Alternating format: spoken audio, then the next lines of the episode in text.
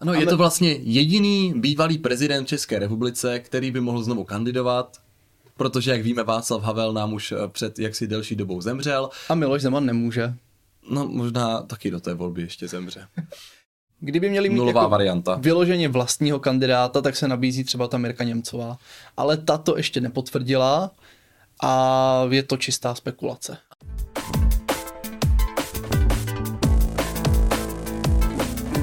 Ahoj, nazdar, čau. Ahoj všichni. Já jsem David. Já jsem Marek a vítám vás u dalšího dílu podcastu Homo Politicus. Tentokrát o tom, jak kandidovat na prezidenta. Možná jste si všimli, že prezidentští kandidáti rostou jako houby po dešti a i my už jsme odevzdali svůj podpis Danuši Nerudové, dávali jsme to na sociální sítě a právě od vás přišlo spoustu dotazů, jak to vůbec funguje, proč jsme jí dávali podpis a proč ji volíme. Ono to totiž není úplně stejné. Kandidovat na prezidenta totiž v Česku má několik podmínek a světe div se, my dva některé z nich nesplňujeme. Tou hlavní je, že na to nejsme dost skvělí. Eh, v podstatě tou hlavní eh, také je, že nám nebylo 40 let, ačkoliv Davidové vrázky v očích říkají opak. Eh, čili, Žádné nejsou. Čili ani kandidovat legálně nemůžeme. Na prezidenta tedy musíte mít 40 let, což je stejné jako kandidatura do Senátu. Tou druhou podmínkou, a tím se dostávám obklikou k těm podpisům, které sbírá Danuše Nerudová, ale budou určitě sbírat i další kandidáti.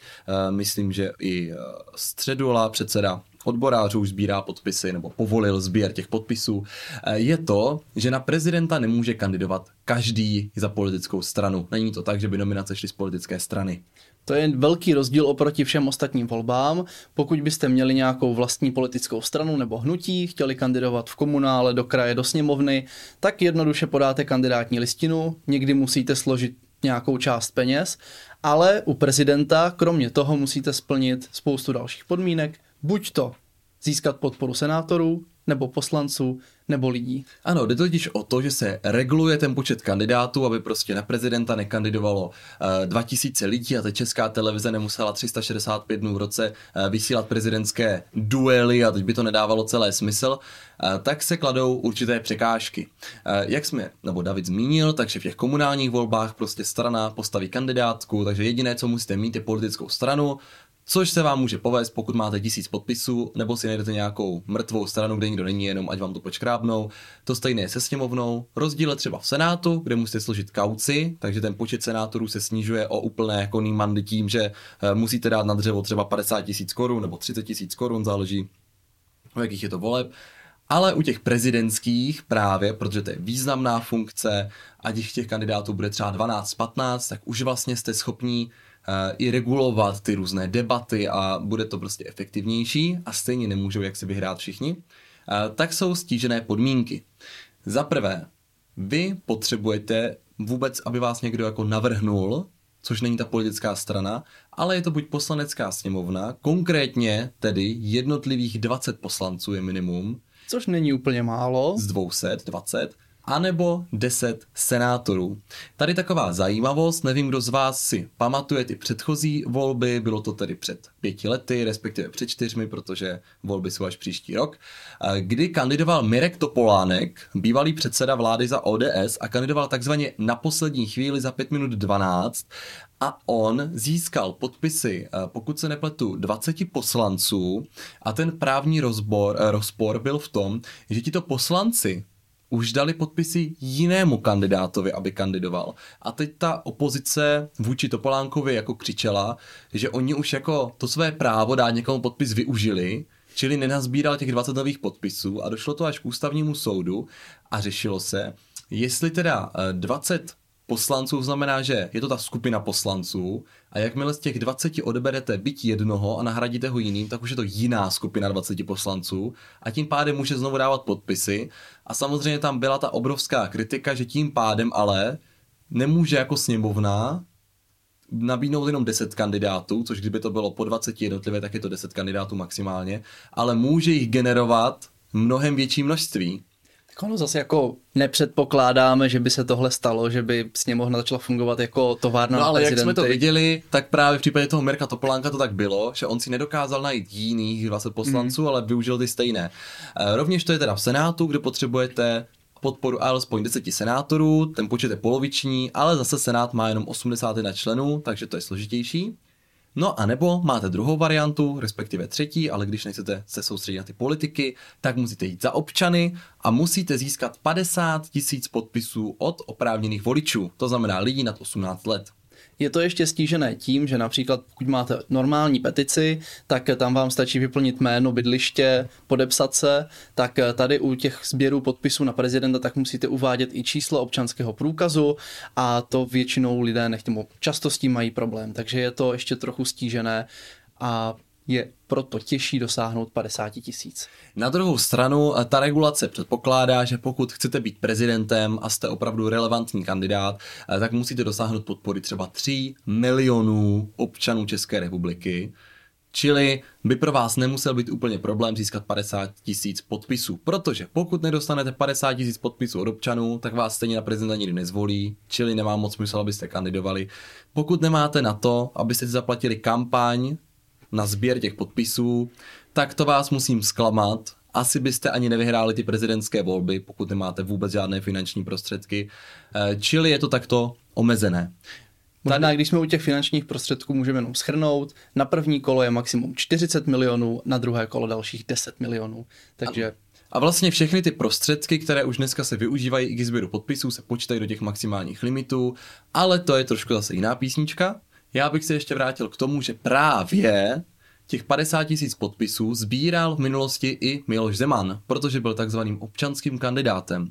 Ona ta kandidatura Miloše Zemana, když si dáme historické okénko, je zajímavá i z jiných důvodů, protože Miloš Zeman byl dlouhodobě předseda sociálních demokratů, byl to velký levičák, zastupoval tady tu uh, levicovou politickou sféru, byl i předsedou vlády, no a právě na vrcholu své kariéry se chtěl stát také prezidentem České republiky, ještě v nepřímé volbě, to znamená pohybujeme se asi 15 let zpátky, ale on tuto volbu prohrál, respektive neměl dostatečný počet hlasů, takže to vůbec eh, nepřicházelo v úvahu. On se teda odštípnul od sociálních demokratů, to je také důvod, proč dlouhodobě neměl rád sociální demokracii, házelý klacky pod nohy a odjel k lidu na Vysočinu. Objímat stromy. Objímat stromy. Stama se ale vrátil potom slavnostně při schválení přímé volby prezidenta a kandidoval s podporou 50 tisíc občanů. Občané už zjevně zapomněli, co všechno dělal, co by předseda vlády a dali mu svoji podporu. A to dvakrát v druhé volbě potom proti Drahošovi. Je to tak. Když už jsme nakousli přímou nepřímou volbu, tak to můžeme trošku víc vysvětlit. Dřív totiž to nefungovalo tak, že se volil prezident přímo, jak teď, to znamená ve volbách, ale museli se sejít obě komory parlamentu, jak poslanecká sněmovna, tak senát a volili politici. Já bych teda řekl, že to jako bylo ve volbách, on jako se neházeli kostky. Jako to jo, ale nevolili občani přímo. Ano, bylo to v nepřímých volbách, protože hlasovací právo o tom, kdo bude prezident, měli pouze senátoři a poslanci, kteří se, bylo taková krásná událost, protože se scházeli na společné schůzi zasedání oboru komor, to znamená, že tam bylo těch 281 zákonodárců, kteří rozhodovali z pravidla v několika kolech a teď tam bylo vždycky, co představte, jsme na tom prezidentu, jsou různí kandidáti, tak se hlasuje, já si to ještě Švejnara, když kandidoval, tak teď se hlasuje, teďka, ta, teďka on vypadl, protože neměl dostatečný počet hlasů, tak se tam dostali dva kandidáti s největším počet hlasů a teď se tam jako spekulovalo, kdo komu dá ty hlasy. No a jak víme, tak to dvakrát vyhrál za sebou Václav Klaus, takže pokud bychom to vzali úplně od počátku, tak prvním prezidentem byl pochopitelně Václav Havel, udělal si celých 10 let, pak byl Václav On si jich dokonce udělal víc. Ano, protože Václav Havel, ale nebylo to v České republice, byl ještě prezident Československa. Takže to se mu anulovalo ty roky, protože byl vznik nové republiky a najel tu svoji další desítku. Pak si jel desítku Václav Klaus, teď si jel desítku Miloš Zeman. Už a, jako přímo zvolený prezident. A vypadá to zjevně, že v České republice budeme mít takovou tradici desetiletých prezidentů. Ono je pravda, že třeba i ve Spojených státech, kde mají tuto eh, přímou volbu prezidenta, i když tam je to taková jako polopřímá, jsou různí volitele a tak, koho to zajímá, tak si puste díl o prezidentských volbách ve Spojených státech, který jsme taky natáčeli. Ale e, taky to tam je tak, že ten e, úřadující prezident většinou vyhrál i to druhé kolo. Je to samozřejmě tím, že on má velkou reklamu, už ten prezident je. Viděli jsme to v těch debatách Miloš Zeman versus Drahoš, že on jako, nebo u spousty těch kandidátů, on vlastně rozporoval, že oni nemají zkušenosti na to, aby dělali prezidentskou, eh, prezidentský úřad zastávali a tak dál. Co třeba dělal i Miloš Zeman, tak při té druhé volbě tak jezdil po republice jako prezident a říkal, že to není kampaň, i když samozřejmě to byla. Takže prezident má prostě širší plejádu těch možností, jak se prezentovat. Ale to je tak vždycky. Když je člověk předseda vlády a kandiduje, tak zase má spojené určité PR a mediální zastoupení tím, že dělá výkon té své funkce. To tak jako je, je to mají tak. to tak všichni. To bych asi úplně e, nějak e, nerozporoval, to se tak je. Co je ale rozdíl ještě u nás oproti těm Spojeným státům, který jsem nezmínil, je to, že v České republice těch 10 let je maximum, co můžete být v úřadu prezidenta za sebou. Ale vy si můžete dát potom pauzičku pětiletou a pak můžete kandidovat znovu. To znamená, že v příští rok by klidně na prezidenta mohl znovu kandidovat Václav Klaus. No Václav Klaus, ano, příští rok dokonce o tom spekuluje a uvidíme, jestli se toho chopí. Nemyslím si, že by měl nějakou velkou podporu, ale příležitost samozřejmě má. Ano, je to vlastně jediný bývalý prezident České republice, který by mohl znovu kandidovat, protože, jak víme, Václav Havel nám už eh, před jaksi delší dobou zemřel. A Miloš Zeman nemůže. No, možná taky do té volby ještě zemře. Miloš by mohl zase až za těch pět let. Tak, pokud Miloš přestane kouřit a půjde to s ním tak dobře jako dnes, tak za pět let by mohl znovu kandidovat na prezident České republiky. Byl bych opravdu zvědavý na tu jeho podporu. Zase jako jednou nás překvapil tady z mrtvých vstáních, tak co my víme, co kdy bude. No, tu prezidentskou volbu v České republice, a teď se dostávám k tomu, že spousta z vás nám psala, jak to, že proč teda volíme Danuši Nerudovou a tak dál. A David i v tom svém veřejném vyjádření, já jsem to psal taky, jsme zmiňovali, že to není o tom, že bychom Danuši Nerudovou dnes už byli rozhodnutí volit. Já otevřeně říkám, že je to jedna z kandidátek, až po tom, co vůbec zjistím, co si myslí, což zatím jako moc nevíme. Kterou Ještě bych... ani nevíme, kdo přesně bude kandidovat. Ale byl bych asi jako ochotný volit, pokud všechno bude dělat pozitivně, což nevím dneska. Ale jde jenom o to, že jsme podpisem umožnili sezbírat těch 50 tisíc, aby mohla kandidovat. Abychom nabídli zase jako pestřejší eh, plejádu kandidátů. No a co mně přijde zvláštní, a už se to opakuje tu třetí přímou volbu, uh, tak opětovně vidíme, že tady se dělá volba proti někomu. Takže to bylo, že měli bychom podporovat Karla Schwanzenberka, protože on jediný má šanci do druhého kola porazit Miloše Zemana a na tom to projel Fischer. Nevím, kdo z vás si pamatuje Fischera, jeden z nejoblíbenějších předsedů vlády, ačkoliv byla úřednická, předseda České národní banky, guvernér. Dlouhou dobu vedl ve všech prezidentských průzkumech, takže tak. ono už se bralo jako za předpokládané, že se stane naším prezidentem. Ale zlomilo mu vás právě tady to, že bylo takové nějaké veřejný úzus z nějakého důvodu, že pokud by se do druhého dostal právě do druhého kola prezidentských voleb, dostal právě Fischer versus Zeman, takže by vyhrál Zeman, což Fischerovi velmi ublížilo a jeho voličská základna přeskočila ke Schwanzenbergovi, u kterého se předpokládalo, že by ho dokázal porazit. Což Bylo se to velmi nestalo. těsné, ale nedokázal. No, nejtěsnější to bylo v těch druhých volbách, to byla historicky nejtěsnější volba v České republice, bylo to vlastně úplně opíť. Tak to byla volba Zeman versus Drahoš, kde ale taky hodně zaznívala tady ta nota, že by lidé měli podporovat Drahoše, protože on je jediný, kdo podpoří, eh, kdo porazí Miloše Zemana.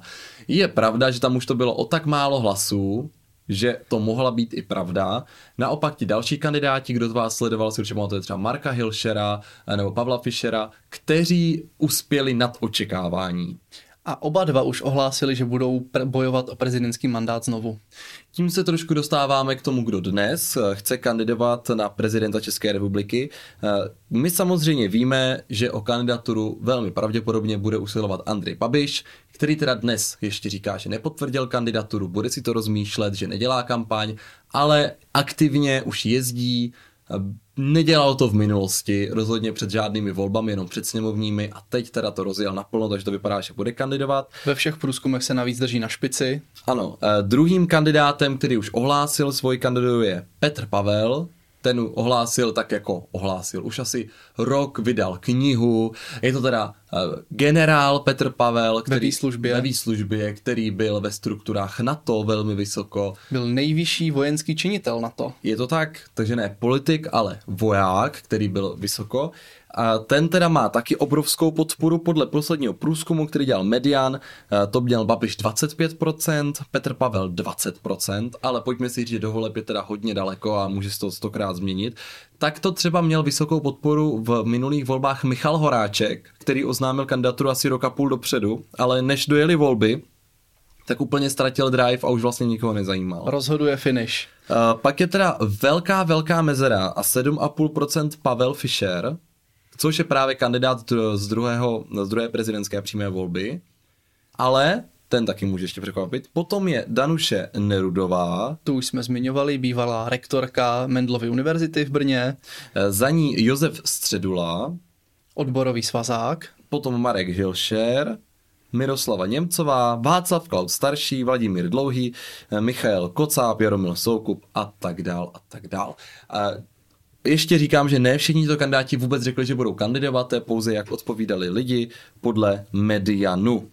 No, Obecně to vypadá, že zatím se nám ještě vyloupne hodně kandidátů na prezidenta. Já úplně vybráno nemám a zajímá mě, jestli ta volba bude nastíněna tak, že bude jako protivládní. Že dneska jako je tu koalice spolu, která je vesměs pravicová, ačkoliv samozřejmě mnozí budou namítat, že uh, jsou tam Piráti, kteří jsou spíše levicoví, pak je, tam, pak je tam Stan, který je spíše na středu, KDU už dneska těma sociálními věcmi je taky spíše asi víc vlevo než vpravo, ale obecně tím, že tam je ODS nejsilnější, tak je to spíš pravicová vláda, určitě to je pravicovější vláda, než uh, kdyby tam byli sociální demokraté, ano, SPD a tak dál, tak je otázka, jestli to bude jako teda takový, že seberou ten tábor těch levicových voličů a budou chtít volit někoho do opozice té vlády, ačkoliv, řekněme si upřímně, ten prezident nemá pravomoci, které by jako korigoval tu vládu. Může... Tak může jim házet trochu klacky pod nohy. Ano, ale jako zajímá mě, jestli si myslí, že teďka to bude teda levicová volba na prezidenta, aby se to právě vyrovnalo té vládní garnituře podle mě spíš lidi budou volit podle toho, koho znají, než podle nějakých vyloženě politických preferencí.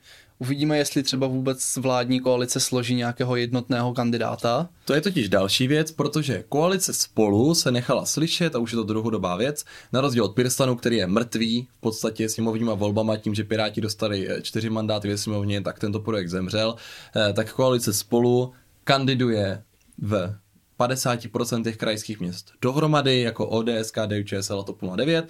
Hlavně v Praze. Hlavně v Praze. V dalších městech pak kandidují v různých variantách jako ODS a Topka, ODS a KDU, KD a Topka mají uh, potom claim společně, takže tam spolupráce funguje. A rozhodli se, že by chtěli postavit společného kandidáta, a teď se jenom spekuluje o tom, kdo ten kandidát bude a jestli vůbec nějakého najdou. Máš nějaký tip? Tak mě by tam přirozeně seděl ten Petr Pavel. Pokud eh, by nechtěl být apolitický kandidát, tak eh, si myslím, že by mohl být kandidát spolu. On je konzervativnější, je nic se podle mě jako hodí k tomu Fialovi. Tak to mě se teda absolutně nehodí ke kandidát spolu. Nedokážu si představit, že TOP 09 by podpořila kandidáta, který byl členem komunistické strany, protože ta jako jejich linka je velmi liberální. To, co dělá Markéta Pekarová Adamová, je přesně proto, jako protistrana tady tomuto. Ale mají v té straně i konzervativní křídlo. No ano, ale samozřejmě si musí dohodnout všichni tři členové na tom, na tom kandidátovi, to si neumím vůbec představit. A Petr Fiala, který dělal taky jako velkou kampaň proti tomu, že Babiš uh, půjde s hmm. komunisty do vlády, tak vůbec nevěřím tomu a podle mě je nulová šance, že by Petr Pavel byl kandidátem spolu.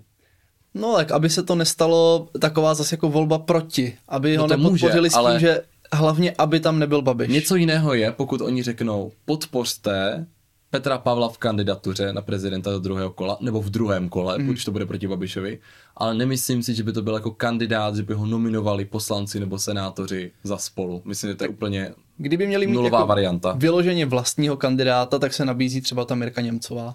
Ale ta to ještě nepotvrdila a je to čistá spekulace. Ano, já jsem se, eh, když jsme se jako dozvídali nějaké informace z médií, tak v podstatě tam zaznívaly jenom dvě jména možných kandidátů, oba dva teda byli z ODS, eh, což je možná i logické vzhledem k tomu, že v rámci koalice spolu ODS má kolem 20% a zbylí koaliční partneři pod 5 z pravidla v těch průzkumech. Eh, to byl současný předseda Senátu Miloš Vystrčil, že by měl ambici kandidovat na prezidenta a potom to byla právě senátorka Miroslava Němcová, která je jedna z mála vůbec, protože senátní volby jsou dvoukolové, která je už jako výrazně mohla vyhrát v tom prvním kole, že získala tak obrovskou podporu voličů. Zároveň má zkušenosti dlouhé roky ze sněmovny, je výraznou tváří ODS a přijde mi, že se právě uklidila z té sněmovny do Senátu, aby nebyla tolik spojená s tou vládní garniturou, aby si ji nespojovali úplně stranické, byla trošku jako nezávislá a trošku si jako připravovala tu půdu na prezidentskou kandidaturu ale je otázka, jestli pro KDU, ČSL a TOP 09 to nebude jako moc modrý kandidát, moc ODS. Pokud můžou totiž požadovat nějakého nepolitického kandidáta, někoho, kdo nebyl ani v jedné partaji například. No, my si budeme muset ještě nechat překvapit, kdo to bude. Zatím ty politické debaty se jenom vedou. E, vidíme, že někteří kandidáti už začínají kampaň. Musíme si říct, že toho času už není mnoho, protože volby se uskuteční na jaře příštího roku. A teď v podstatě do září budou všude běžet jenom komunální volby. A hnedka, co skončí komunál, tak, začne tak prezident. prezident. Do té doby asi nemá moc smysl dělat kampaň, protože se to motá dohromady, ale pak máme už jenom říjen, listopad, prosinec, leden, únor, březen, 6 měsíců a jsou tady volby, což je velmi krátká doba pro kandidáta, který třeba už dnes není veřejně známý. Myslím si, že třeba pro Danuši Nerudovou ty komunální volby mezi, v tom mezičase jsou trošku problematické, protože ona normálně už by už mohla dělat svoji kampaň, ale nemůže, nebo může, ale ten prostor hodně zabírají ty komunální volby, a takže to je těžší. Hlavně pokud musíš se, se sbírat těch 50 tisíc podpisů. Kdybys byl politický kandidát, měl podporu 20 poslanců, tak věřím, že dokážeš za tři měsíce udělat nějakou přiměřeně dobrou kampaň na prezidenta. Ale musíš udělat přiměřeně dobrou kampaň na 3 miliony voličů. To jo. To není úplně jednoduché. Ale pokud bys ještě musel k tomu schánět 50 tisíc, tak si myslím, že už bude pozdě. Hmm. No tak se necháme příjemně překvapit. Uvidíme, kteří kandidáti ještě přibudou. My děkujeme, že jste doposlouchali až sem. Příští týden si dáme zase něco trošku víc z Brna, ačkoliv my jsme ty podpisy dávali v Brně, Danuše Nerodová je taky z Brna. Vlastně předseda vlády je z Brna, takže máme to pod palcem. Všechno se nám to kolem Brna krásně točí. A příští týden si zase dáme nějaké uvolněnější téma. Tak se mějte krásně, ahoj. Mějte se fanfárově.